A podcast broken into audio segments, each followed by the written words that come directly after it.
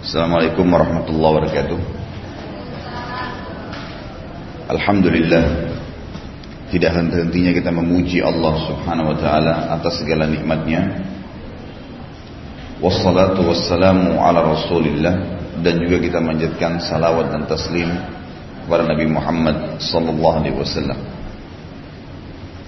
Melanjutkan bahasan kitab Bulughul Maram Dan pagi ini insyaAllah kita masuk ke bab Al-Hibah wal umrah war rukbah. Al hiba artinya pemberian umrah akan kita jelaskan sebentar dan juga rukbah. Kalau hibah pemberian mungkin sudah umum kita ketahui maknanya.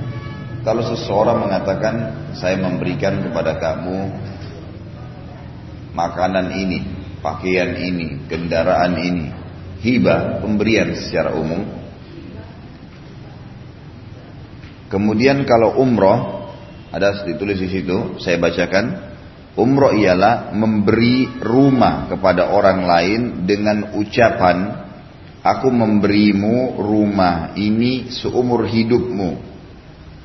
Artinya kalau orang yang menerima rumah itu sudah meninggal, sudah kembali kepada pemiliknya. Jadi rumah itu hanya diberi selama dia hidup. Itu namanya umroh.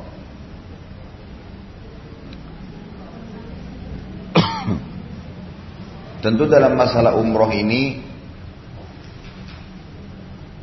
kalau kesepakatannya hanya seperti itu berarti kalau meninggal yang sedang menempati rumah itu dikembalikan kepada pemiliknya. Kemudian ada rukbah. Rukbah itu ialah memberi rumah kepada orang lain dengan ucapan jika aku mati sebelummu maka rumah ini menjadi milikmu. Dan jika engkau mati sebelumku maka rumah ini kembali kepadaku. Ini kalau seandainya ada orang mengucapkan seperti itu. Ini memang terjadi. Ya, ini memang terjadi di zaman dulu di kalangan orang-orang Arab kita masuk ke hadis pertama, hadis nomor 955 dalam bab ini. Saya bacakan wa anin Nu'man ibn Bashir radhiyallahu taala anhu anna abahu ata atabihi Rasulullah sallallahu alaihi wasallam faqal inni nahaltu ibni hadha gulaman kana li faqala Rasulullah sallallahu alaihi wasallam akulla waladika nahaltahu jadi yang benar itu nahaltahu ya mithla hadha faqala la faqala Rasulullah sallallahu alaihi wasallam farji'hu wa fi lafdhin فانطلق أبي إلى أبي إلى النبي صلى الله عليه وسلم ليشهده على صدقتي فقال أفعلت هذا بولدك كلهم؟ فقال قال لا. قال اتقوا الله واعدلوا بين أولادكم. فرجع أبي فرد تلك الصدقة متفق عليه. وفي رواية لمسلم قال فاشهد فأشهد على هذا غيري. ثم قال ثم قال أيسرك أيسرك an yakunu laka fil birri sawa qala fala idzan dari Nu'man bin Bashir radhiyallahu anhu radhiyallahu anhuma bahwasanya ayahnya pernah menghadap Rasulullah sallallahu alaihi wasallam dan berkata, "Aku telah memberikan kepada anakku ini seorang budak milikku." Lalu Rasulullah SAW bertanya, "Apakah setiap anak engkau berikan pemberian yang sama? Ia menjawab tidak. Rasulullah SAW bersabda kalau begitu tarik kembali. Dalam suatu lafaz hadis yang lain menghadaplah ayahku kepada Nabi Shallallahu Alaihi Wasallam agar menyaksikan atau memberikan kesaksian terhadap pemberiannya kepadaku. Lalu beliau bersabda, apakah engkau melakukan hal ini terhadap anakmu seluruhnya? Ia menjawab tidak. Beliau bersabda, takutlah kepada Allah dan berlaku adillah kepada anak-anak kalian atau anak-anakmu. Lalu ayahku pulang dan menarik kembali pemberian itu. Hadis ini muttafaqun alaih atau riwayat Bukhari Muslim. Dalam riwayat Imam Muslim, beliau bersabda, carilah saksi lain selain diriku dalam hal ini. Kemudian beliau bersabda, apakah engkau senang jika mereka atau semua anak-anakmu sama-sama berbakti kepadamu? Ia menjawab, iya. Beliau bersabda, kalau begitu jangan lakukan. Hadis pertama ini memberikan pelajaran yang cukup banyak kepada kita berhubungan dengan masalah hibah dulu, pemberian. Hibah ini adalah harta seseorang yang dia berikan kepada orang lain. Secara khusus, kalau diberikan kepada orang yang disuruh kita berlaku adil kepada istri dan kepada anak, ya. kalau bagi suami, maka kalau dia berikan satu anaknya mobil, maka dia harus memberikan yang lainnya juga mobil. Kalau dia memberikan kepada istrinya, kalau dia poligami yang satu adalah rumah, yang satu juga harus dapat rumah. Dan memang ini dianjurkan agar senilai, ya, sama, senilai atau sama. Misal kita punya dua anak, anak yang pertama akan diberikan mobil dan juga anak kedua. Hanya saja anak pertama dengan anak kedua punya pilihan masing-masing mobil. Bolehkah? Boleh saja.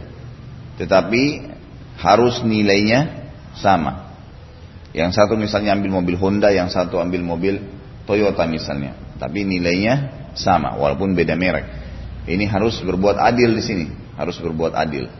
Atau bisa ditukar hibah tersebut dengan nilai yang lain. Misal kita ingin memberikan anak kita yang dua atau tiga orang tadi mobil masing-masing. Ternyata yang ketiga bilang saya nggak butuh mobil, saya butuh duitnya saja untuk saya putar dan saya usahakan. Bolehkah? Boleh saja. Itu kan. Tapi yang jelas hibah ini harus berlaku adil di orang-orang yang kita disuruh untuk berbuat adil. Selain istri dan anak, maka tidak berlaku hukum adil ini. Misal, saya punya uang satu juta. Ada tiga orang fakir miskin di hadapan mata saya. Apakah saya harus membaginya sama rata? Jawabannya tidak. Karena orang-orang tersebut tidak ada hubungannya dengan masalah keadilan. Tidak ada hukum keadilan bagi mereka dari pemberian kita di situ. Yang ada cuman istri dan anak, gitu kan? Tapi kalau selain mereka, kita bebas. Ada tiga fakir miskin, satu orang aja yang kita mau kasih sejuta semua. Itu hak kita. Nggak ada masalah. Ini pelajaran pertama yang kita bisa ambil dari hadis ini. Bahwasanya kalaupun kita mau memberi harus adil kepada orang-orang yang di, bawah naungan seseorang, laki-laki, istri atau anaknya, dengan memberikan produk yang sama, barang yang sama atau senilai atau senilai. Dan ini tidak berlaku kepada orang-orang yang tidak punya hubungan hak di situ kepada orang yang akan memberikan. Ini pelajaran yang pertama. Pelajaran yang kedua diambil daripada hadis tadi 955 adalah bolehnya seseorang yang sudah mengeluarkan hibah pemberian khusus yang dia keluarkan untuk orang-orang yang dibawa naungannya. Misal anak-anak atau istri-istrinya. Dia boleh menarik kembali hibah itu kalau dia anggap tidak adil. Tadi Bashir ini radhiyallahu anhu sahabat Nabi memberikan kepada anaknya Nu'man satu budak Ternyata dia memiliki beberapa orang anak dan Nabi SAW tanya, kamu berikan tidak kepada ya seluruh anakmu sama? Dia mengatakan tidak. Kata Nabi SAW kalau begitu tarik kembali. Jadi boleh menarik kembali hibah itu garis bawahi kalimat saya setelah ini ya. Kalau orang-orang tersebut memang punya hak secara syar'i di bawah naungan kita. Sekali lagi istri dan anak. Berbeda dengan hibah yang sudah diberikan selain mereka. Muslimin, orang fakir, tanah sudah diwakafin, nggak boleh ditarik lagi. Udah nggak boleh. Faham ini ya bu ya. Jadi e, hibah itu hanya boleh ditarik oleh si ayah e, anaknya atau seorang suami dari istrinya kalau memang dia memiliki lebih dari satu. Jadi kalau misalnya dia memiliki anak cuma satu orang, maka itu berbeda hukumnya. Ya, dia tidak perlu tarik. Ya.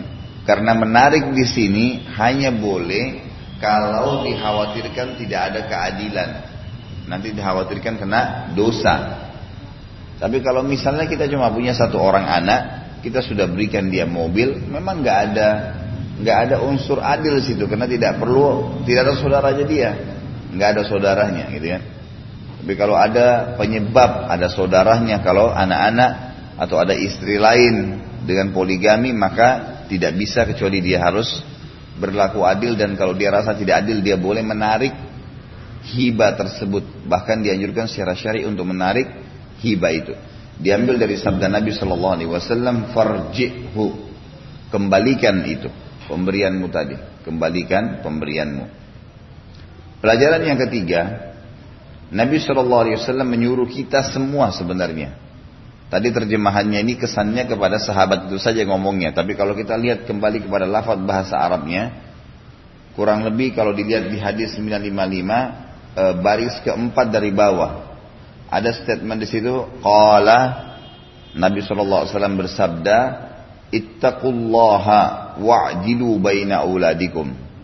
Bertakwalah kalian semua kepada Allah takutlah kalian patuhlah kalian semua kepada Allah dan berbuat adillah kepada anak-anak kalian jadi kita disuruh semuanya untuk bertakwa kepada Allah. Artinya takut kepada Allah ya, dan patuh dan berbuat adil dengan anak-anak.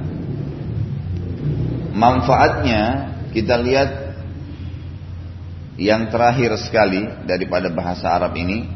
Dikatakan ayasurruka an yakunu laka fil birri sawa. Apakah kau mau anakmu nanti semuanya sama bakti denganmu maka sahabat ini mengatakan tentu saja ya Rasulullah kata Nabi SAW kalau begitu jangan kamu beda-bedain jadi ternyata dengan berbuat adil di antara mereka maka itu akan eh, apa memberikan perhatian yang sama, bakti yang sama gitu. Kadang-kadang terjadi kecemburuan di antara anak-anak justru karena perilaku orang tuanya. Lebih sering membawa misalnya anak pertama, anak kedua nggak pernah diikutkan. Gitu. Lebih sering membawakan hadiah anak yang bungsu.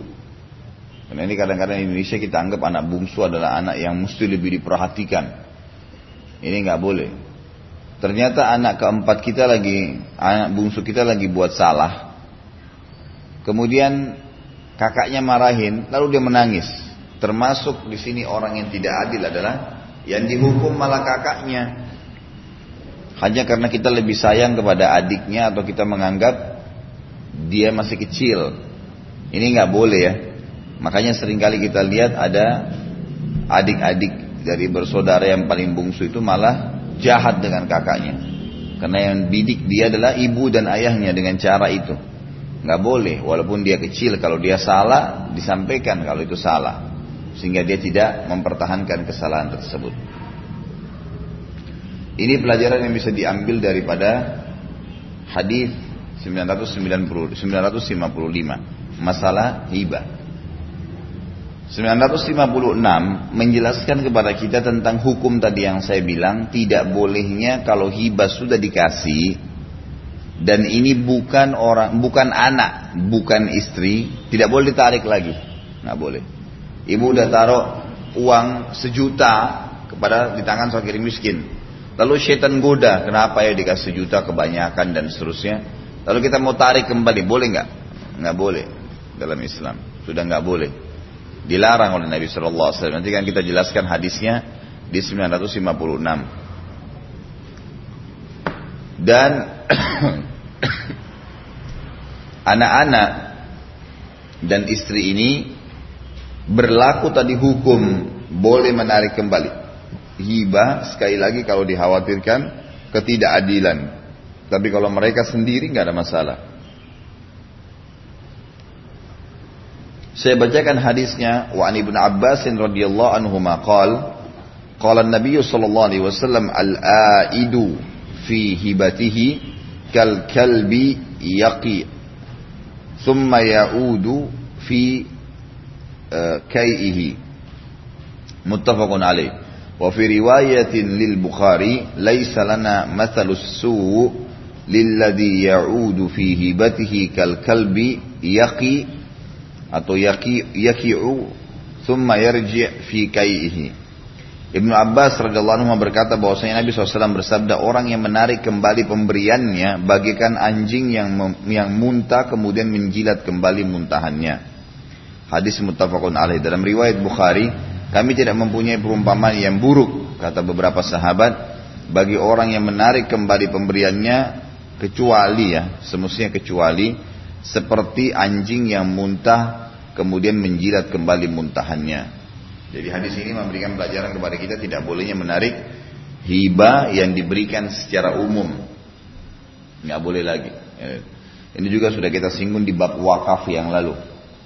Sudah diwakafin, sudah selesai. Banyak orang begitu ya. Jadi mentang-mentang karena kakeknya dulu wakafin, kemudian lokasi itu biasa-biasa saja dulu waktu zaman kakeknya. Sekarang ternyata udah mahal, udah bagus. Kakeknya sudah niat untuk ya, wakaf masjid. Nggak boleh anak cucunya ganti. Udah tetap aja begitu pemberiannya.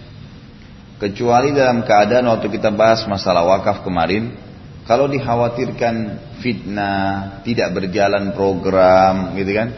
Atau ahli waris menganggap lebih efektif kalau dipindahin ke lokasi tertentu. Boleh saja tapi harus senilai. Misal tanah di jalan jalan Kelapa Gading ini 10 juta per meter. Dulu di zaman kakek-kakek kita masih harga 500 ribu. Jadi kan sekarang ahli, warisnya mau ngambil alih tuh, mau dibangunin mall, supermarket atau apa saja. Nilainya 10 miliar. Dia mau pindahin ke Cibubur. Mungkin lebih murah misalnya.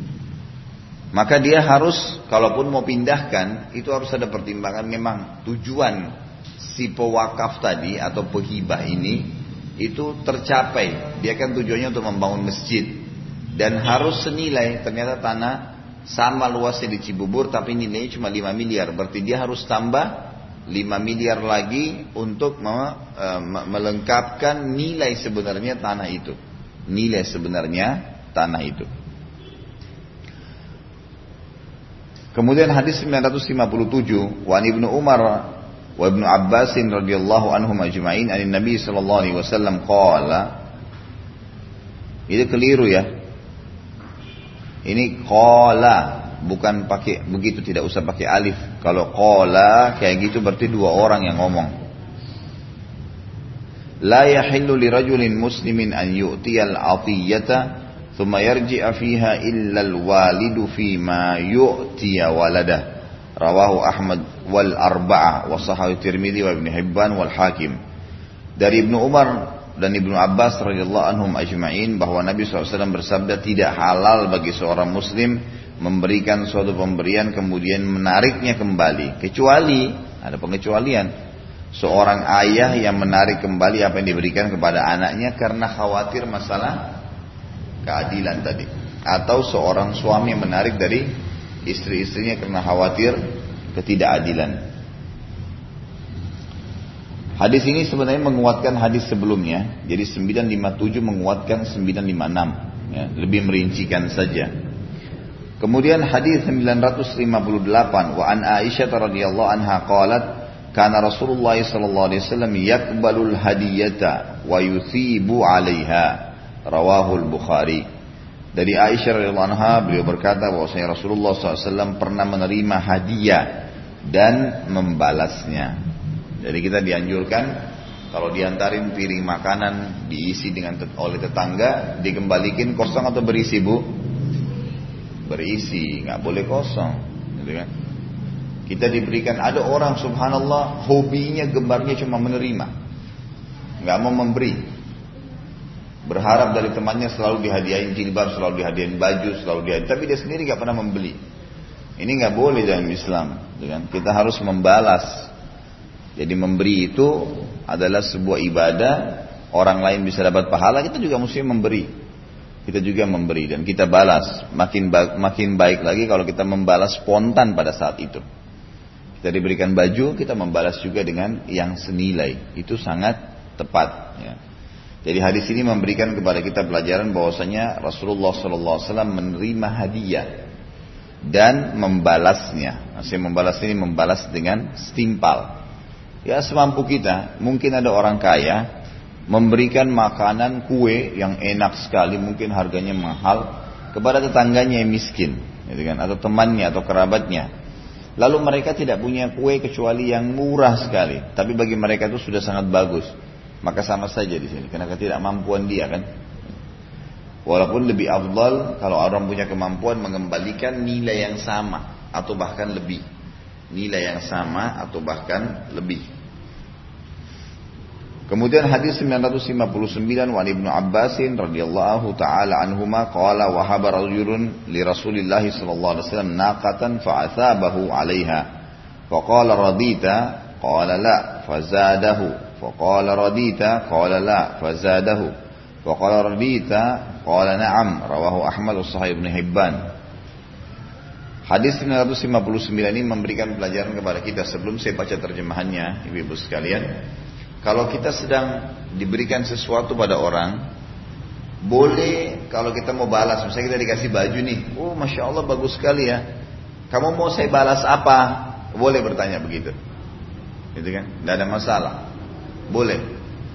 Apalagi kalau kita memang mendapatkan kepuasan dari pemberian dia, kan? Misalnya kita diberikan sesuatu bagi kita sangat bernilai, masya Allah maka kita dianjurkan menggembirakan pemberi sebagaimana kita juga diberi.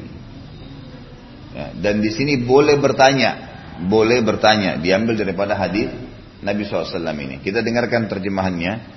Ibnu Abbas radhiyallahu anhu berkata, ada seseorang memberi seekor unta kepada Rasulullah SAW, lalu beliau membalasnya sambil bertanya. Gitu.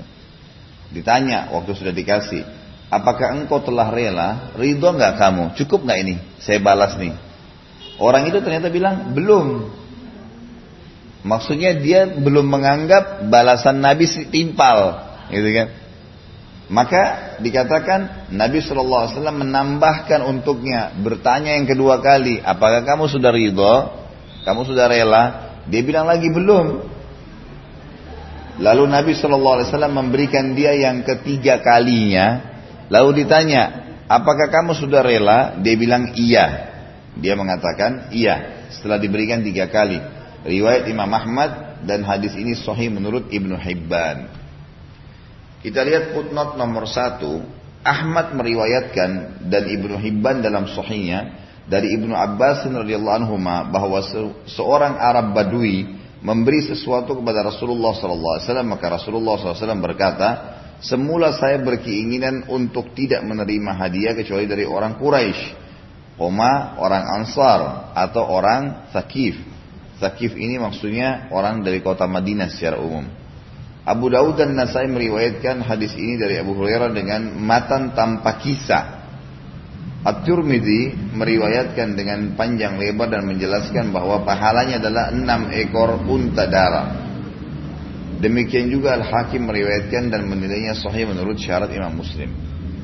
Ringkasnya adalah kita boleh atau kita dianjurkan dalam Islam memberikan hadiah atau balasan kepada orang yang telah memberikan kepada kita dan diusahakan senilai atau lebih kecuali dalam kondisi kita tidak mampu dan kita boleh menanyakan ini kamu udah kasih saya hadiah nih kamu saya kasih apa ya Termasuk dalam rumah tangga, suami istri. Kita harus selalu saling memberikan hadiah ya bu ya. Orang banyak sekarang sebelum nikah tuh kasih tukar-tukaran hadiah terus. Setelah menikah, masya Allah, masing-masing punya rekening, masing-masing punya pin yang tidak ada saling tahu, masing-masing menyembunyikan hartanya, nanti meninggal baru ketahuan ternyata banyak. Dan itu juga tidak dibawa di kuburan. Harus saling memberi hadiah. Ntar ini ibu-ibu pulang yang ada suaminya dikasih hadiah ya. Ada manfaatnya tuh. Nanti dia akan balas hadiah itu. Karena memang Nabi Shallallahu Alaihi Wasallam menyebutkan nanti akan ada hadis yang kita akan bahas itu tahadu tahabu. Saling memberikan hadiahlah maka kalian akan saling mencintai dan menghormati. Gitu kan? Ini kadang-kadang luput nih, kadang-kadang luput. Mestinya kita harus tahu Yang saya temukan banyak dalam masalah rumah tangga, ibu-ibu banyak sekali selalu berharap suaminya beri, tapi dia nggak pernah kasih suaminya, nggak pernah, gitu kan? Selalu berharap diberikan baju baru, minta duit beli baju baru, minta beli ini, tapi nggak pernah terfikir pada saat masuk mall atau pasar berikan juga suaminya dari uang itu nggak pernah. Padahal sebenarnya itu saling memberikan hadiah adalah perintah Nabi Shallallahu Alaihi Wasallam. Ya. Sangat baik, apalagi dia sudah baik memberikan duit misalnya, gitu kan? Contoh. Jadi ini memang dianjurkan dalam agama kita. Jadi kita dianjurkan membalas kebaikan dengan kebaikan. Ini satu hal yang harus diketahui. Ya Alhamdulillah. Hadis 960 wa an Jabirin radhiyallahu anhu qal qala Rasulullah sallallahu alaihi wasallam al-umrah liman uhibat lahu muttafaqun alaih. Jadi tadi itu sampai 959 kita masih bicara tentang masalah pemberian secara umum ya. Termasuk hadiah dan seterusnya. Sekarang 960 sudah masuk ke kan tadi judulnya hibah, umrah dan rukbah. Sekarang kita masuk ke umrohnya. Tadi definisinya adalah seseorang yang memberikan rumah kepada orang lain sambil berkata apa? Rumah ini milikmu selama kamu hidup. Selama kamu hidup. Baik ini hadisnya. Wa an Jabirin radhiyallahu anhu qal Tentu ini Jabir bin Abdullah. Abdullah ini ayahnya juga sahabat ya. Radhiyallahu anhu maqal qala Rasulullah sallallahu alaihi wasallam al-umrah liman uhibat lahu muttafaqun alaih. ولمسلم أمسكوا عليكم أموالكم ولا تفسدوها فإنه من أعمر عمرا فهي للذي أعمرها حيا وميتا ولأخي به وفي لفظ إنما العمرة التي أجازها رسول الله صلى الله عليه وسلم أن يقول هي لك ولأخي بك فأما إذا قال هي لك ما إشت فإنها ترجع إلى صاحبها. Wali Abi Dawudin wan Nasa'i la turkibu wa la tu'maru faman urkiba syai'an au u'mira syai'an fahuwa liwarathatihi. Saya bacakan terjemahannya. Dari Jabir bin Abdullah radhiyallahu anhu bahwa Rasulullah SAW bersabda umrah ini bukan ibadah umrah ya. Beda tulisannya kalau umroh yang biasa kita kerjain itu pakai tak marbuta, umratun, gitu kan. Kalau ini pakai alif, ya seperti ya tapi sebenarnya itu alif namanya ya. Umroh, gitu. lain. Ya, umroh itu menjadi milik bagi yang diberi orang yang diberi. Kan tadi dia bilang, rumah ini saya kasih sama kamu, jadi milikmu selama kamu hidup. Berarti di sini sabda Nabi SAW rumah itu menjadi pemilik orang yang sudah dijadikan sebagai target. Hadis ini muttafaqun alaih. Menurut riwayat Imam Muslim, jagalah hartamu dan jangan menghamburkannya. Karena barang siapa yang berumroh, maka ia menjadi milik orang yang diberi umroh selama ia hidup dan mati dan menjadi milik keturunannya. Sampai sini di garis bawah dulu ya, karena saya lihat di buku ini disusun, digabungin semua riwayat ini. Tolong dikasih tanda sedikit ya, kasih garis dua mungkin di situ. Khusus di titik tadi kalimat terakhir yang saya baca dan menjadi milik keturunanmu. Selain titik dikasih garis dua. Ya. Umrah yang dibolehkan oleh Rasulullah SAW ialah bila ia berkata. Maksudnya kapan umrah itu? Kan tadi umrah itu ini rumah buat kamu selama kamu hidup. Hadis tadi yang saya bilang dikasih garis pemisah itu berbunyi kalau seseorang melakukan umroh maka akan menjadi haknya mutlak orang yang dikasih berikut juga anak keturunannya kan gitu. Bagaimana mempertemukan hadis ini dengan definisi tadi umroh bahwasanya ini hanya selama kamu hidup atau ucapan dia. Berarti kalau orang itu meninggal rumahnya kembali dong mestinya kan gitu. Nah, di sini memahaminya adalah hadis eh, keterangan yang datang setelah titik tadi, umroh yang dimaksud dalam hadis tadi sebelumnya, yang dibolehkan oleh Rasulullah SAW ialah bila ia berkata, yang orang yang memberikan itu, ini milikmu dan keturunanmu. Jika ia berkata ini milikmu selama engkau hidup, maka pemberian itu akan kembali kepada pemiliknya pada saat si penerima meninggal dunia. Menurut riwayat Imam Abu Daud dan Nasai, jangan memberi rukbah dan umrah. Rukbah tadi sudah kita jelaskan, kalau seseorang berkata saya memberikan kepadamu rumah, gitu kan? Jadi dijelaskan saya memberikan kepadamu, uh, aku memberimu rumah ini seumur hidup. Jika engkau aku maaf, umroh itu adalah memberikan rumah kepada orang lain dengan ucapan jika aku mati sebelummu, maka rumah itu menjadi milikmu dan jika aku jika engkau mati sebelumku maka rumah itu menjadi milikku, kembali kepadaku. Ya. Jadi ini dihubungkan pemberian tersebut dengan masalah kematian. Masalah kematian. Hadis ini memberikan pelajaran kepada kita. Kita membaca hadis 960 ya. Ya. Hadis ini memberikan pelajaran kepada kita. Yang pertama adalah seseorang dianjurkan untuk tidak membuka pintu umroh dan rukbah. Seseorang tidak dianjurkan ya atau tidak dianjurkan untuk membuka ya, atau ada anjuran agar tidak membuka pintu umroh dan rukbah. Jadi nggak perlu menawarkan orang seperti itu. Ini pelajaran pertama dari hadis. Yang kedua, kalau seandainya pun ada orang yang melakukannya, dia tidak berdosa, bagian daripada syariat, bagian daripada agama, dibolehkan. Karena Nabi SAW membolehkan masalah itu.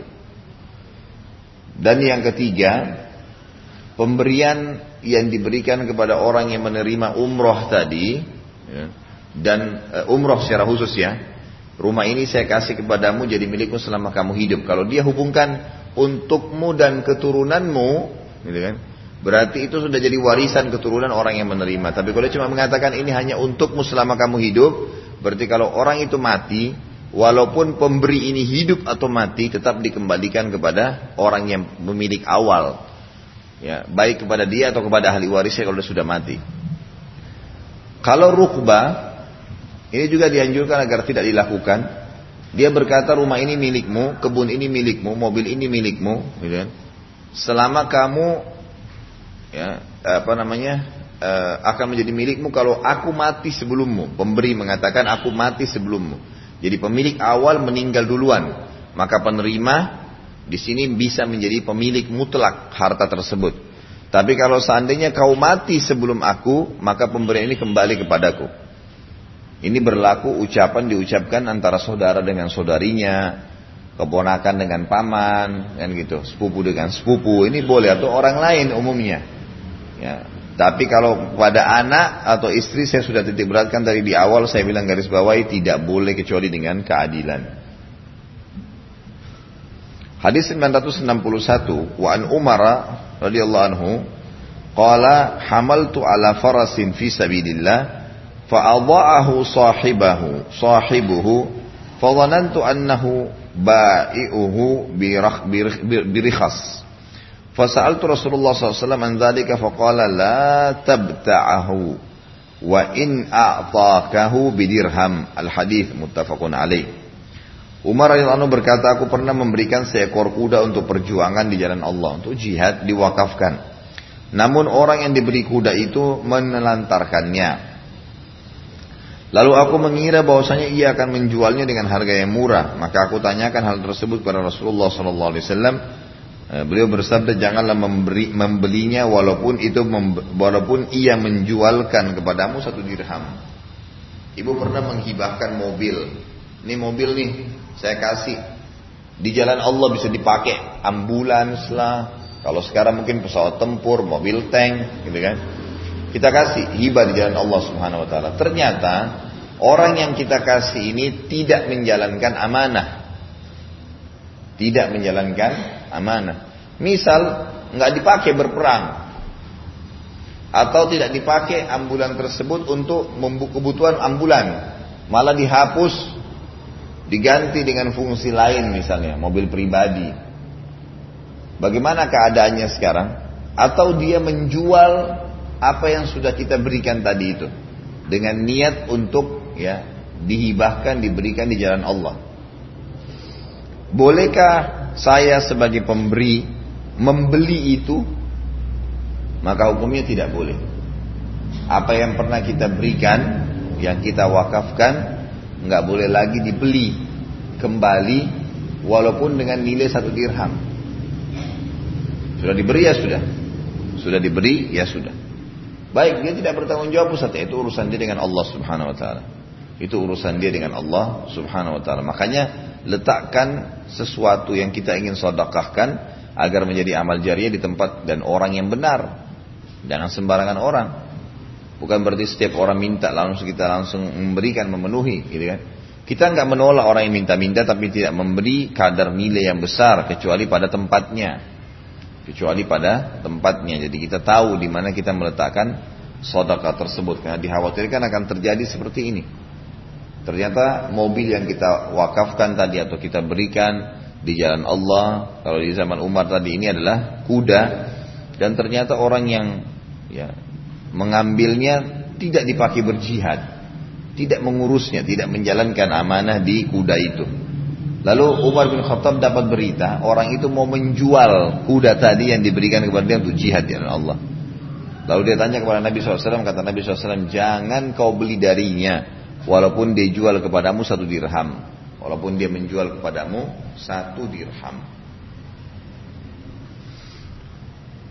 Hadis ini memberikan pelajaran, ya, kita tidak boleh membeli apa yang kita berikan kepada orang lain. Beda kalau transaksi jual beli ya. Misal gini, ibu supplier sabun dan sampo misalnya. Atau ibu yang punya pabrik. Kemudian di malam hari kita lagi perlu sekali. Mau pakai sabun. Pabrik kita jauh. Nggak mungkin. Stok di rumah lagi habis. Tapi produk yang kita punya dijual di supermarket banyak. Bolehkah kita membeli? Boleh karena ini transaksi jual beli. Yang dibahas ini apa? Pemberian. Hibah tadi. Kalau dikasih di jalan Allah. Gitu kan dikasih di jalan Allah. Ini yang sering terjadi. Ibu-ibu sekalian. Orang-orang yang tadinya seperti saya bilang kasus. Karena tanah itu awalnya murah harganya. Terus tiba-tiba jadi mahal karena ada jalan tol. Karena ada fasilitas. Karena ada apa. Terus dia mau narik kembali. Ini nggak boleh. Kecuali tadi saya sudah jelaskan, kalau misalnya dia ganti dengan yang senilai dengan itu, gitu kan? Dia ganti dengan senilai. Sebenarnya bukan dia beli ya, bukan dia beli, tapi dia mengganti dengan yang senilai. Tapi kalau dia ingin beli apa yang dia pernah hibahkan, nggak boleh.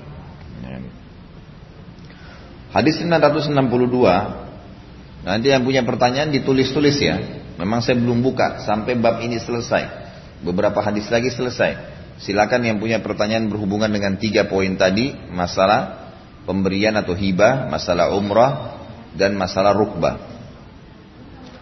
962 wa an Abi Hurairah radhiyallahu anhu anin Nabi sallallahu alaihi wasallam qala tahadu tahabbu rawahu al-Bukhari fil Adab al-Mufrad wa Abu Ya'la bi isnadin hasan dari Abu Hurairah radhiyallahu anhu bahwasanya Nabi sallallahu alaihi wasallam bersabda saling memberi hadiahlah maka kalian akan saling mencintai atau menyayangi. Riwayat Imam Bukhari dalam kitab Adab Mufrad dan Abu Ya'la dengan sanad yang hasan. Ibu-ibu saya tanya, kapan memberikan hadiah ke orang? Kira-kira yang biasa dilakukan. Kalau datang dari safar, ya gitu. Kalau misalnya dua tahun nggak safar berarti nggak kasih hadiah. Nah, itu masalahnya. Persepsi tentang oleh-oleh itu hanya dikasih kalau kita safar, diganti. Tidak ada salahnya dan ibu mendapatkan pahala setiap ketemu hari Kamis saling tukar hadiah. Kalau ada yang mau jalankan sunnah Nabi, gitu kan? Sunnah Nabi. Nanti saling tukar itu misal nanti besok saya telepon temannya malam besok nanti di taklim hari Kamis di Istiqomah Kelapa Gading saya bawain kamu kue ya, ada kue dekat rumah saya enak nih. Lalu kemudian ya dia mengatakan, oh iya kalau gitu, kamu mau dibalas apa nanti? Bisa saja. Amin. Ini contoh saya tarik ke, ke kejadian sehari-hari. Oh saya juga uh, Atau saya akan siapin kue juga dekat rumah saya yang enak nih, gitu kan. Atau dia bilang, saya sih pengennya jangan dikasih kue juga ya, karena kan saya sudah kasih kamu kue. Saya buat kue. Loh ini nggak salah. Dengar dulu. Secara syariat nggak salah. Misal dia memang penjual kue, kue banyak di rumahnya. Kan temannya sudah bilang, waktu saya kasih, ini saya kasih kamu kue ya, besok ya kita ketemu di pengajian. Dia kebetulan pembuat kue. Lalu temannya bilang, baik terima kasih Zakillah khair. Mau saya balas apa? Dia punya hak bilang secara syari, jangan kue dong, saya kan buat kue. Gitu ya. Bawain yang lain aja, mie, apalah, itu boleh dalam Islam. Ini yang dimaksud tadi dengan hadis-hadis yang saya kasih pelajaran itu. Ya. Jadi itu bukan aib, itu bukan salah. Ya, itu bukan salah. Dia boleh menyampaikan. Bahkan tadi orang Badui itu Tiga kali Nabi tanya, dia bilang belum cukup, gitu kan? Belum cukup. Mungkin ada ibu-ibu memberikan hadiah temannya kue, gitu kan? Harganya 300 ribu. Terus kemudian temannya, kemudian teman kan ada kue besar ya. Kemudian temannya bilang, eh, apa nama, temannya ini akan memberikan balasan kue juga, tapi harganya 50 ribu. Sebenarnya mereka punya kemampuan beda kalau tidak mampu ya. Mesti dibalas yang setimpal, yang hampir sama, gitu kan? Mestinya begitu. Jadi memang kue ada yang mahal ya. Saya itu hari sempat uh, dapat dari satu ibu pengajian, saya lupa di mana ya. Ada kue itu enak sekali kuenya itu, gitu kan? Lap tebal sekali. Akhirnya sampai saya cari di pembungkusnya ada nomor teleponnya. Saya sempat telepon Kemudian saya tanya, ternyata ibunya itu nggak jual kue memang, tapi kalau ada pesanan dibuatin sama dia. Subhanallah kuenya itu saya ambil dan saya jual di Kalibata di toko. Itu sampai berapa lama gitu nggak rusak ya dan bagus sekali kualitasnya dan padat ada macam-macam di dalamnya ada kismis ada ini ada itu ada macam-macam. Ini sangat baik memang nilainya mahal memang ratusan ribu mungkin kecil aja sudah berapa 350 ribu atau 400 ribu tapi memang rasanya bagus gitu kan. Nah kita kalau menghibahkan sesuatu kepada orang, ikhlaskan. Jangan juga berharap balasan dari dia, tapi ikhlaskan karena Allah swt. Cuma boleh dalam Islam dianjurkan untuk saling tukar. Ibu jangan jangan fahamin apa yang saya ucapkan, siapin hadiah. Saya mau kasih kamu besok hadiah, kamu juga harus siapin ya. Nah, bukan itu ya. Tapi pada saat kita memberi, kita boleh dibalas, bahkan dianjurkan yang menerima membalas. Dianya yang mau membalas, gitu kan? Kalau dia tidak balas, nggak apa-apa, tetap aja kasih, tetap aja kasih, ya. Jadi jangan berharap balasan, gitu. Seperti itulah gambarannya. Baik, ini hadis yang kita ambil tadi dari uh, hadis 962 saling memberikan hadiah. Mulai dengan orang-orang yang terdekat Ya, mulai dari orang-orang yang terdekat gitu. Ada anak saya karena seringnya saya dan mungkin istri saya juga memberikan hadiah masih kecil dari masih kecil. Kadang-kadang kalau pulang diberikan sesuatu, subhanallah dia lakukan satu perbuatan yang cukup mengharukan waktu itu. Pengalaman kami di rumah gitu kan, anak saya yang paling tua, maka dia rupanya setiap kali uang jajan sekolahnya disimpan sama dia, diam-diam, disimpan gitu. Pas sudah terkumpul banyak, dibeliin hadiah orang tuanya itu. Jadi dia terdidik sebenarnya secara tidak langsung hanya dengan memberi hadiah. Kalau saya pribadi, kadang-kadang, tapi jangan dijadikan tolok ukur ya. Nanti ibu-ibu jadikan tolok ukur di rumahnya, tidak harus. Tapi saya kadang-kadang kalau pulang, jarang sekali saya nggak bawa hadiah ke rumah. Ada saja. Kadang-kadang pernah saya pulang, saya bingung mau beli apa ya. Mampir di pinggir jalan ada penjual permen dua, saya bawa permen dua, saya kasih istri saya satu, saya makan satu. Ini hadiah ini yang saya bisa bawa hari ini. Oh senang sekali dia, gitu kan? Enggak apa-apa. Karena itu yang saya mampu kasih untuk hari itu dalam kondisi memang letih, tidak ada masalah. Tapi baik sekali itu, memperbaharui keromantisan rumah tangga, ya perhatian ada di situ dan seterusnya. Hadis 963 Wa an Anas radhiyallahu anhu qala qala Rasulullah sallallahu alaihi wasallam tahadu fa innal hadiyati tasullus sakhimah rawahul bazzar bi isnadin dhaif dari Anas radhiyallahu anhu bahwasanya Nabi sallallahu alaihi wasallam bersabda saling memberi hadiahlah karena hadiah itu akan menghilangkan kedengkian, kebencian, jarak.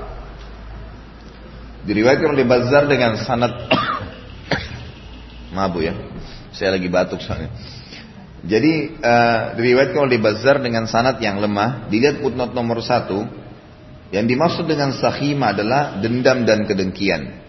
Di sini uh, penulis tidak tidak menolak hadis ini karena memang hadis ini semakna sebenarnya dengan hadis yang sebelumnya, gitu kan? Dan ini bukan dalam masalah akidah. Sementara hadis lemah itu masih bisa dipakai kalau dalam motivasi atau namanya fadail amal. Fadail amal, gitu kan? Jadi ini masih dipegangi oleh para ulama. Makanya saling memberi hadiah akan menghilangkan kedengkian, iri hati dan seterusnya. Hati itu akan terus saling dekat. Ya, kalau hati itu dekat dan itu pengikatnya sebenarnya adalah hadiah dan kata-kata yang baik. Pengikat agar hati itu bisa bersatu adalah hadiah dan kata-kata yang baik. Itu pengikatnya. Kalau ibu ingin siapa pun berbuat baik dengan kita nantinya, maka lakukan dua hal ini. Tutur kata kita selalu santun dan sering memberikan hadiah. Itu umumnya menjadi pengikat hati. Kenapa ibu-ibu sekalian orang kalau lagi marahan, kalau lagi marah, teriak-teriak. Padahal orang yang dimarahi ada di sebelahnya. Siapa yang tahu? Padahal dia biar bicara kecil, sebenarnya kedengaran kan? Apa kira-kira sebabnya? Ada yang tahu? Nanti saya kasih hadiah. Tapi hadiahnya rahasia. Kenapa? Kalau orang lagi tidak bertengkar, apalagi kalau lagi jatuh cinta, dia kalau duduk bersebelahan biar bisik-bisik bisa ditahu. Atau bahkan mungkin dengan isyarat mata, hanya dengan ya sesuatu body language-nya saja sudah paham. Kok bisa? Kenapa kira-kira? Kenapa tadi orang kalau bertengkar lagi marah di sebelah teriak-teriak? Padahal orang itu dengar. Karena hatinya jauh pada saat dia lagi bertengkar, walaupun posisinya orang itu dekat, hatinya jauh. Yang ini jauh, sana ini jauh. Kenapa orang pada saat saling sayang, saling cinta, dekat, bisik-bisik pun atau tidak ngomong pun bisa saling paham, hatinya yang dekat. Makanya hatinya harus diikat. Pengikatnya tutur kata yang santun dan saling memberikan hadiah. Berarti hadiah saya nggak ada yang saya kasih ya. Nggak ada yang kasih jawaban. Dengarnya dari saya. Saya minta sekarang hadiah. Dapat ilmu. Bercanda bu. Baik. Jadi seperti itu ya. Makanya sabda Nabi SAW ini maknanya benar sekali. Gitu kan. Bahwasanya orang kalau memberikan hadiah itu akan menghilangkan penyakit hati. Hatinya orang akan dekat. Gitu kan akan dekat satu sama yang lain. Hadis 964 Abi Hurairah radhiyallahu anhu qala qala Rasulullah sallallahu alaihi wasallam ya nisa'al muslimat la tahkiran jaratun li jari di, di jaratiha walau firs, firsina syat muttafaqun alaih. Ini buat ibu-ibu nih ya.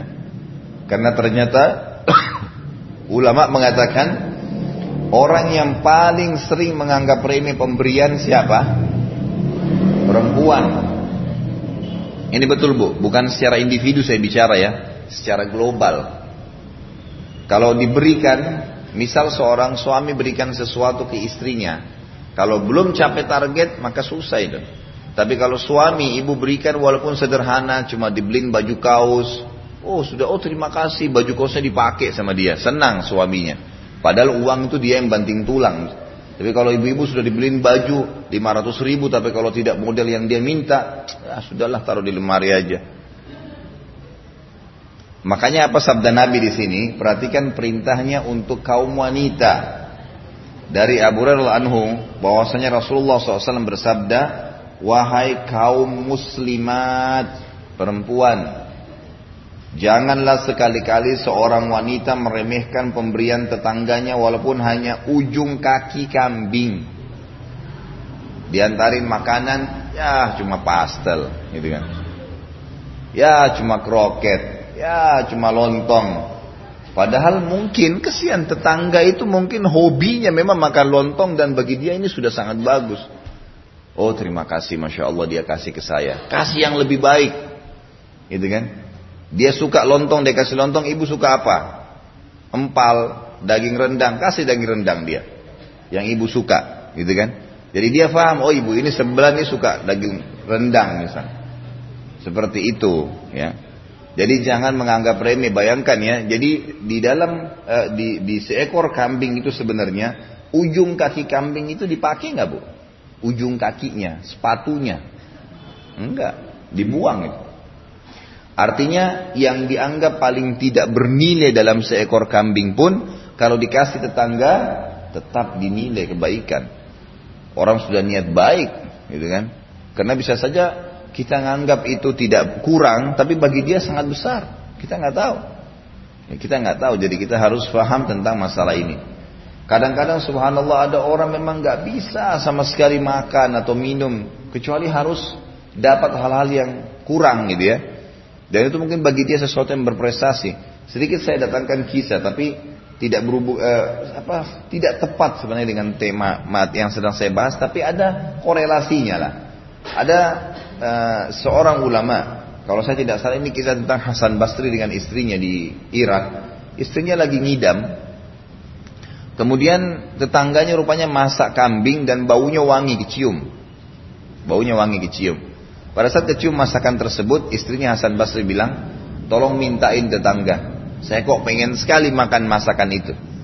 Datanglah Hasan Basri ke rumah tersebut ketuk lalu mengatakan, mohon maaf ibu ceritanya istri saya begini gitu kan. Dan dia betul-betul lagi ngidam minta makanan ini. Bisa nggak? Baunya itu menyengat dan dia suka. Kata ibu tersebut maaf makanan ini halal buat kami dan haram buat kalian kaget Hasan Basri kok bisa? Bukankah anda muslimah? Iya. Bukankah saya muslim? Iya. Kok bisa ada seperti itu? Kata ibu ini diceritain sama dia. Dia bilang saya sama anak-anak saya sudah tiga hari nggak makan. Nggak ada nggak ada uang, suaminya juga nggak ada ibu ini. Gitu kan? Saya tidak tahu apakah memang kisah itu suaminya meninggal cerai yang jelas. Dia hanya tinggal sama tiga orang anaknya dan sudah tiga hari nggak makan. Dalam kondas kondisi tiga hari nggak makan, lapar, dia minta-minta nggak dapat, akhirnya dia temukan bangke kambing di pasar. Yang dia ambil lalu dimasak sama dia. Maka dia bilang, ini yang sedang saya masak, halal buat kami karena kami udah nggak ada makanan. Jadi bangkai pun sudah halal, tapi haram buat kalian karena kalian masih punya kemampuan. Ya, kan? Jadi ini contoh menceritakan kepada kita ada keadaan masyarakat yang susah. Mungkin memang subhanallah tetangga kita, ya mungkin saja saudara kandung kita. Mungkin memang pada saat dia lagi bawa ke rumah kita, cuman sempat mendapatkan Alfamart, Indomart, cuma sempat beli biskuit buat keponakannya anak kita. Ya hargain itu. Ya, walaupun dia orang kaya, mungkin itu yang dia sempat. Dia mau membawa hadiah saja sudah sebuah kebaikan, gitu kan? Sebuah kebaikan. Maka itu satu hal yang positif. Jadi kita dianjurkan membalas nanti, memberikan sesuatu dan membalas ini minimal sama atau lebih baik kalau lebih. Jangan kurang dari itu kecuali kalau kita tidak mampu. Seperti itu. Ini perintah agama dan bagian daripada pahala. Ingat tidak boleh menganggap remeh pemberian orang lain. Pertanyaan selanjutnya, boleh nggak kalau saya dihadiahin sesuatu sama orang, tapi saya tidak suka, lalu saya hadiahkan ke orang lain lagi? Boleh saja, nggak masalah. Tapi kita tidak boleh menyakiti hati orang yang memberi, jangan di depannya dia, gitu kan? Misal kebetulan memang ada eh, di rumah kita masakan banyak, datanglah kerabat atau teman-teman membawa makanan lagi, banyak sekali. Dan memang yang sedang kita masak ini makanan yang sedang kita ingin. Misal kita lagi ingin makan soto, mungkin makan apa, itu lagi kita buat. Kemudian dia membawa makanan yang kita lagi tidak kepengen, tapi sudah dikasih. Kita berikan balasan ke dia dan yang dia berikan boleh kita hadiahkan ke orang, nggak masalah. Tapi jangan dibuang karena mubazir, kecuali memang berbahaya ya. Berbahaya seperti misalnya dihadiahin sesuatu yang beralkohol, haram, itu lain. Jangan dikasih ke orang lain, nggak boleh. Karena dasarnya haram kan. Dasarnya haram. Bukan berarti kita tidak boleh makan orang lain boleh makan nggak boleh. Jangan dikasih. Walaupun ada pendapat sebagian ulama kalau sesuatu itu diharamkan bagi kaum muslimin maka boleh dia memberikan kepada orang non muslim yang memang bagi mereka itu tidak masalah. Contohnya adalah Umar bin Khattab radhiyallahu pernah pakai jubah kalau tidak salah berwarna hijau, warnanya bagus dan memang kelihatan mewah gitu. Lalu waktu Umar bin Khattab menemui Nabi sallallahu alaihi wasallam, Nabi sallallahu alaihi wasallam mengatakan, "Sepertinya baju ini bisa membawa kamu pada kesombongan." Atau seperti itulah makna hadisnya. Aku kalau Nabi SAW, maka Umar bin Khattab pun ragu kalau pakai ini jangan sampai seperti yang Nabi bilang. Lalu beliau menghadiahkan kepada adiknya di Mekah yang masih kafir. Eh maaf, dari sutra. Sutra nggak boleh laki-laki pakai kan? Nah, karena orang kafir boleh pakai, dikasihnya dihadiahkan ke dia. Dihadiahkan ke saudaranya yang masih kafir. Dan itu tidak dilarang oleh Nabi Shallallahu Alaihi Wasallam. Tapi ini juga ulama mengatakan masih sebatas kalau pakaian. Tapi kalau sudah makanan, minuman, dikhawatirkan seperti misalnya e, beralkohol, malah nanti dia mabuk, ada efek-efek yang lain itu mungkin tidak boleh. Mungkin tidak boleh. Jadi cuma masa masih sebatas pakaian saja. Kemudian hadis 965 wa an ibnu Umar radhiyallahu anhuma an Nabi sallallahu alaihi wasallam qala man wahaba hibatan fahuwa ahakku biha malam yusab atau malam ya, ya yusab alaiha. Rawahu al-hakim sahih wal mahfud min riwayat ibnu Umar an Umar qauluhu. Dari ibnu Umar radhiyallahu anhu bahwasanya Nabi SAW bersabda barang siapa yang memberikan suatu hibah ia lebih berhak untuk menariknya sebelum dibalas hadis sahih riwayat hakim jadi yang lebih tepat sebenarnya terjemahannya, ibu-ibu sekalian, siapa yang memberikan hibah, dia lebih berhak untuk menariknya sebelum ya tiba di tangan yang atau di, di tempat atau orang yang sedang dijadikan tujuan. Misal, ibu niatin tanah saya yang di depan jalan sana, saya mau hibahkan deh. Tapi kita sudah niat mau hibahkan. Cuman belum diserahkan kepada orang yang jadi target akan mengelola. Sebelum diserahkan. Lalu kita ingin batalkan niat. Bolehkah? Boleh. Ini yang dimaksud ya. Ini yang dimaksud. Jadi terjemahan ini sedikit perlu diperbaikin. Karena di sini seakan-akan dia sudah memberi, boleh dia tarik sebelum dia dibalas. Padahal membalas pemberian itu sunnah. Kita kalau beli orang bisa dibalas bisa enggak. Kalau dia balas dia dapat pahala juga kan gitu. Tapi bukan kewajiban. Cuma kesannya di sini dia bisa eh, di, kalau kalau dia berikan selama dia belum dibalas, belum dikasih hal yang setimpal atau lebih, dia boleh menarik pemberiannya ini enggak benar. Jadi makna terjemahannya bukan begitu ya. Tapi kalau seseorang ingin memberikan sesuatu dia sudah niat nih mau memberikan uang 500 ribu ke ponakannya misalnya. Tapi dia belum bicara ke ponakannya, dia belum bicara kepada ibunya atau ayahnya ponakan dia tadi. Dia belum bicara apa-apa. Kemudian dia niat nanti kalau ketemu di rumah, saudaranya dia akan kasih anaknya atau ponakan dia gitu. Tapi ternyata pas tiba di rumah itu, dia lihat ponakannya, lalu dia ingin batalin niatnya. Mungkin dengan satu dari sekian banyak alasan, boleh saja. Karena memang dia belum memberikan.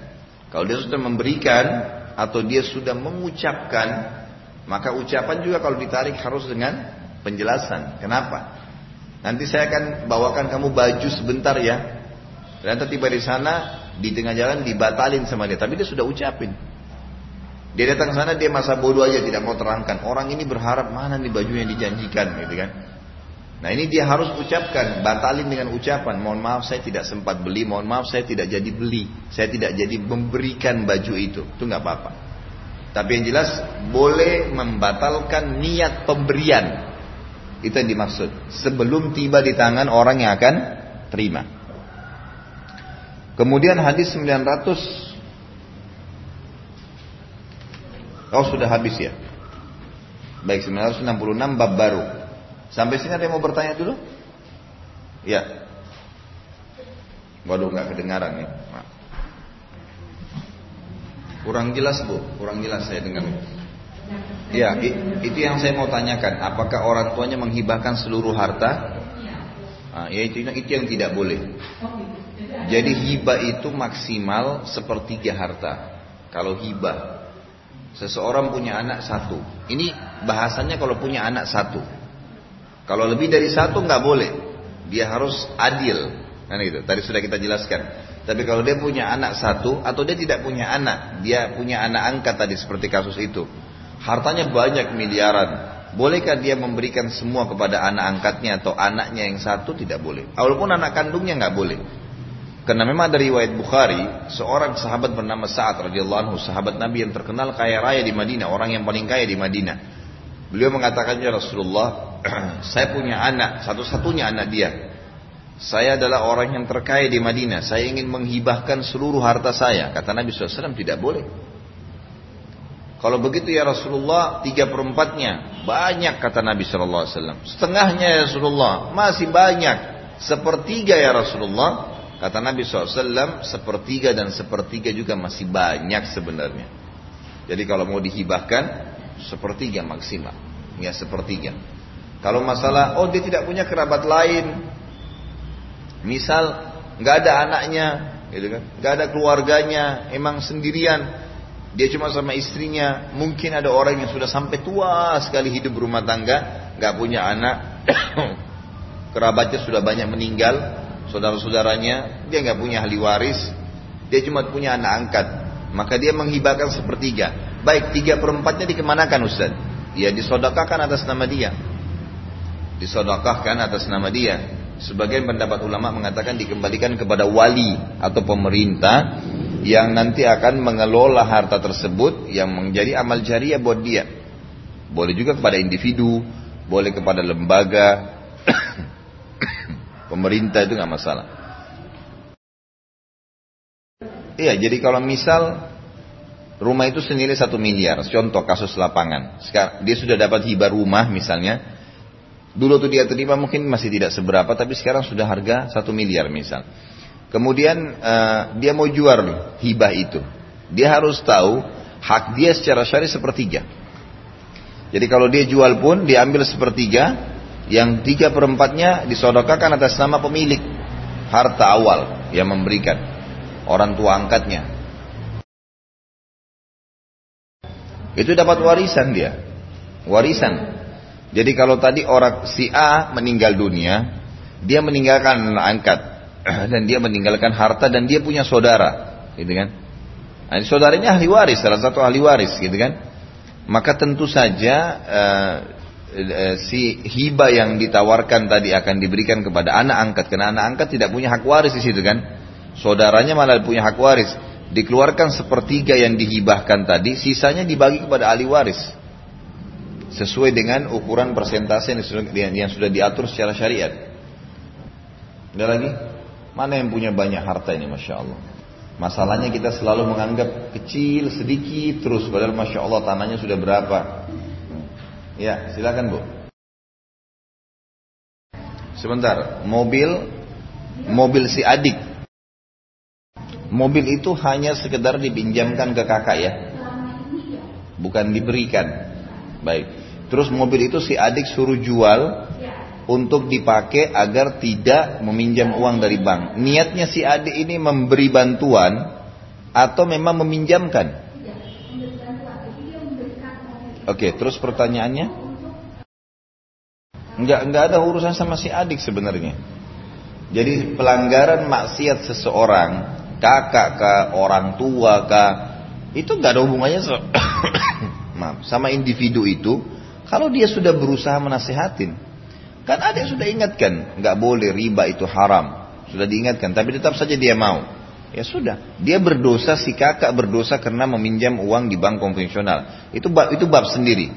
Masalah adik meminjamkan mobil tetap dapat pahala. Hah? Memberi mobil, ya sudah nggak ada masalah. Enggak, karena memang sudah diberi. Kalau sudah diberi itu sudah haknya dia. Udah nggak ada lagi campur tangan adik situ. Tujuan apa ini yang tidak tercapai? Enggak, pemberian mobil itu sebelum renovasi rumah kan? Tadi yang saya tangkap gini, mobilnya sudah dikasih kepada si kakak, kakak ini pakai. Berjalan waktu, si kakak mau renovasi rumah, gitu kan? Mobil ini sudah dikasih belum ke kakak? Oh belum. Enggak, tetap saya sudah paham. Tetap jawabannya seperti tadi. Jadi sebenarnya eh, kan tujuan adik meminjamkan mobil, ya kan dipinjamkan awalnya. Kemudian pada saat si kakak mau renovasi rumah, maka si adik menawarkan untuk jual mobil itu kan. Tapi awal sudah niat dipinjamkan dulu, kan gitu. Niat dipinjamkan kan. Berarti si kakak sekarang tidak mau menjualnya dengan alasan masih butuh. Begitu masalahnya kan. Baik, jadi si kakak sudah dinasihat sama adik, dia berdosa pinjam uang di bank. Masalah mobil itu dipinjamkan oleh si adik itu haknya si adik, dia boleh tarik, tetap boleh dia taruh di situ, terserah dia. Dia dapat pahala saja. Si kakak berdosa karena meminjam uang, gitu kan? Ya. Ada lagi? Miknya tolong. Ya, jadi pertanyaannya apakah anak suami dapat warisan ya? Karena si laki-laki tadi duda menikah contoh kasus dengan orang uh, seorang wanita gadis, kemudian punya anak juga dari laki-laki itu, tapi laki-lakinya sudah punya anak sebelumnya, gitu kan? Apakah pada saat si perempuan meninggal, anak dari si suami mendapatkan warisan atau tidak? Gitu kan? Itu khilaf di antara ulama, tapi ada yang mengatakan mendapatkan warisan cuma dengan syarat, dengan syarat memang ahli waris yang sebenarnya masih ada, eh sudah sudah terbagi. Misal anak kandung si e, ibu itu, gitu kan? Nah itu berarti dia akan mendapatkan warisan, gitu. Anak kandungnya, saudaranya, gitu kan? Suaminya itu masih mendapatkan, tapi kalau anak dari suami ini nanti akan diberikan setelah seluruh ahli waris yang fard, yang asas sudah mendapatkan. Sudah mendapatkan. Jadi dia bisa mendapatkan sisanya. Dia mendapatkan sisanya. Nanti insya Allah akan ada bab sendiri ya. Eh, ada bab setelah ini. Satu bab namanya bab barang temuan. Dan ada bab lagi namanya bab faraid. Bab tentang membahas pembagian warisan seperempat, seperenam, setengah dan seterusnya nanti akan ada babnya sendiri itu dari halaman 388 sampai beberapa bab ke beberapa hadis ke depannya ya. Sebentar, sebentar, ibunya masih hidup. Baik, ayah meninggal, meninggalkan harta. Enggak, enggak usah dibahas atas nama siapa. Iya. Karena uh, kalau seorang laki-laki meninggal atau seseorang meninggal, seluruh ahli waris punya hak di situ. Walaupun misalnya tadi laki-laki meninggal, maaf supaya jelas ya, nanti ibu lanjutin. Kalau seorang laki-laki meninggal, dia punya suami, istri dan anak. Rumah misalnya ditinggalkan. Rumah itu dari waktu si suami masih hidup di atas namakan istrinya. Hanya di atas namakan, bukan diberikan ya. Di atas namakan maka pada saat si suami meninggal, rumah itu adalah hak waris. Harus dibagi. Walaupun ibu masih tinggal di situ. Ya bu ya, misal ada rumah satu nilainya 2 miliar pada saat si ayah meninggal. Dia tinggalin istri, tadi ibunya ibu itu, gitu kan? Dengan anaknya. Anak beberapa orang anak. Maka rumah itu walaupun kita masih ingin ibu kita tinggal, tetap masing-masing ahli waris sudah tahu bagiannya. Misal anak laki-laki dua, anak perempuan satu, berapa bagiannya? Masing-masing sudah presentasi dan si ibu dapat berapa? Kan perempuan atau ibu itu akan mendapatkan seperdelapan dari total harta kalau ada anak. Ya, kalau ada anak. Kalau nggak ada anak, dia akan mendapatkan setengah, eh maaf, seperenam, seperenam dari harta. Berarti ibunya ibu itu sudah memiliki seperenam karena anak-anak ada dari total harta itu ya. Anak-anak, saudara, ibu dan saudara-saudaranya juga akan dapat persentase dari situ. Walaupun rumah belum dijual. Tapi orang sudah tahu masing-masing ahli waris persentasenya. Baik, silakan dilanjutin. Yang gimana ini maksudnya tuntutan si tante itu. Ya. Dia harus datangkan bukti dalam Islam. Kalau nggak ada bukti berarti nggak dia nggak punya hak. Si tante nggak punya hak. Harus ada bukti, ada saksi baru bisa. Kalau nggak ada, karena setiap orang bisa mengklaim, saya ikut bantu, saya ikut begini, saya punya setengah setengah dari rumah itu, itu nggak bisa dijadikan pegangan dalam hukum Islam. Harus ada bukti, tertuliskah, atau didatangkan saksi yang masih hidup mengatakan dua orang minimal yang terpercaya kalau laki-laki dan perempuan empat orang. Perempuan empat orang. Yang memang memberikan kesaksian. Yang memang memberikan kesaksian kalau enggak berarti enggak ada tantenya ibu tadi enggak punya hak apa apa dia, dia enggak ada enggak ada bukti kan ya. jadi memang harus ada bukti tapi kalau misalnya keponakan-keponakannya semua mengatakan baiklah, gitu kan? Kami berbagi, ya sudah tidak ada masalah. Tapi kalau enggak, enggak berdosa si ponakan kalau enggak ada bukti. Harus ada bukti. Tertulis atau saksi. Mana lagi yang punya banyak warisan ini, Masya Allah. Bilang-bilang kalau ada tanah yang mau diwakafin ya, nanti kita jadikan Islamic Center nanti. Nah, harus harus dieksekusi.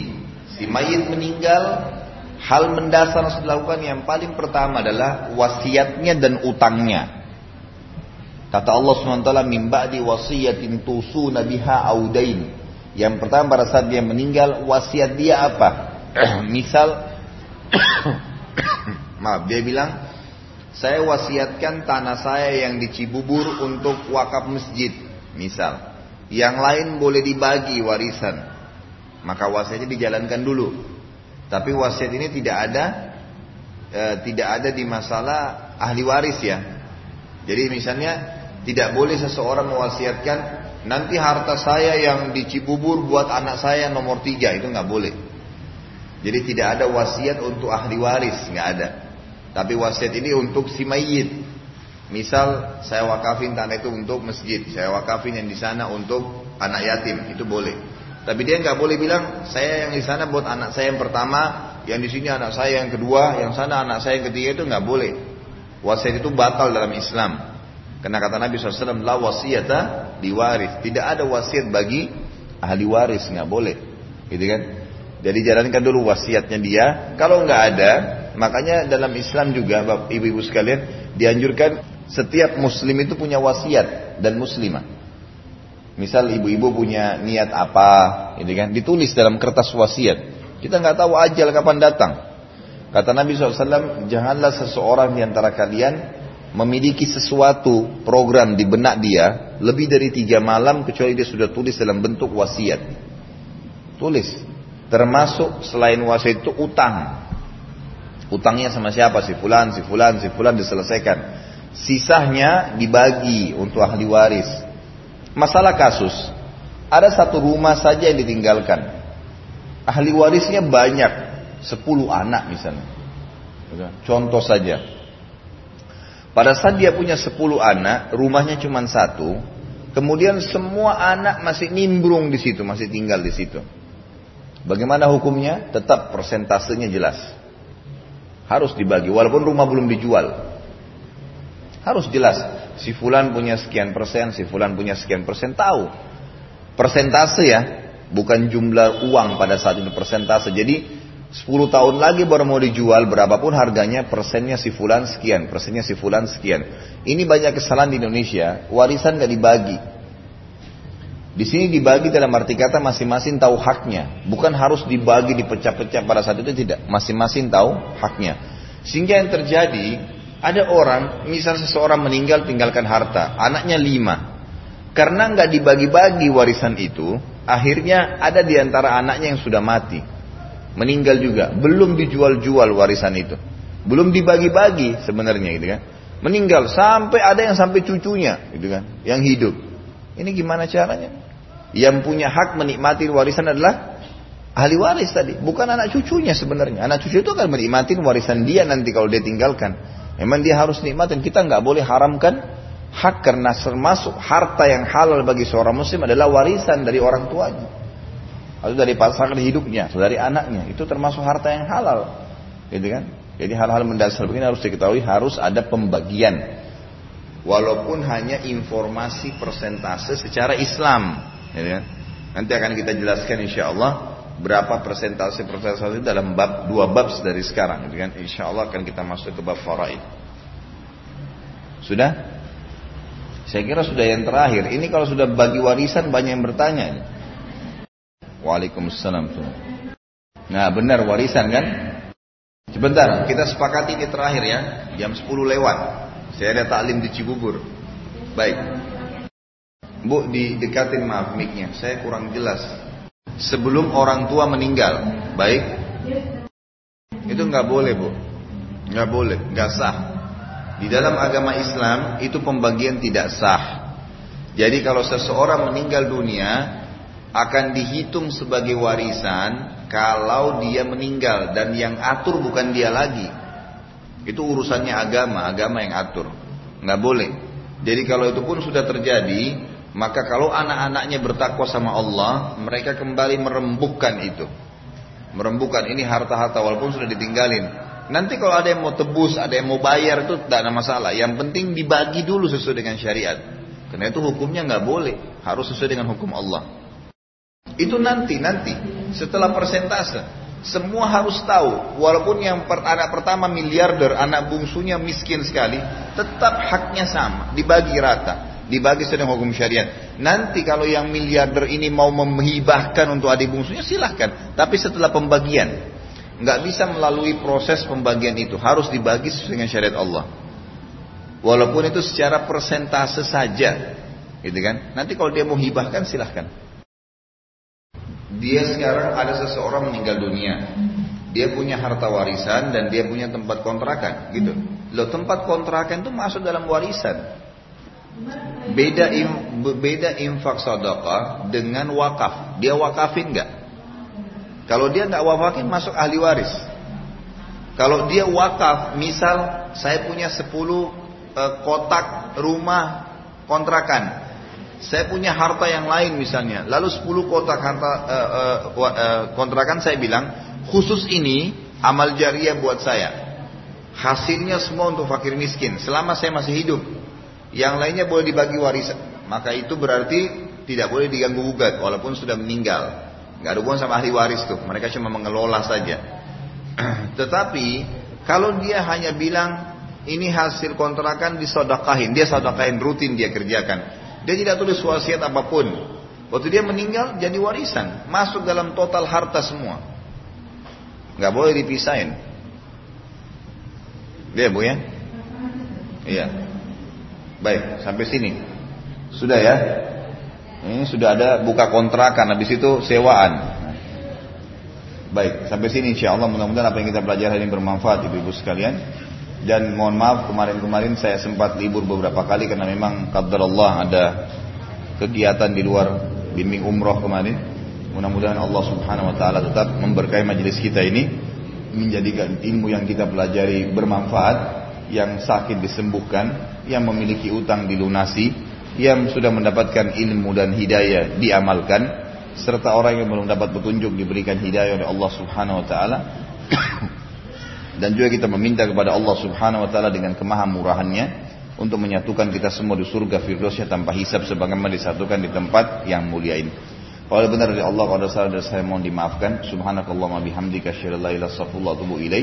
Wassalamualaikum warahmatullahi wabarakatuh.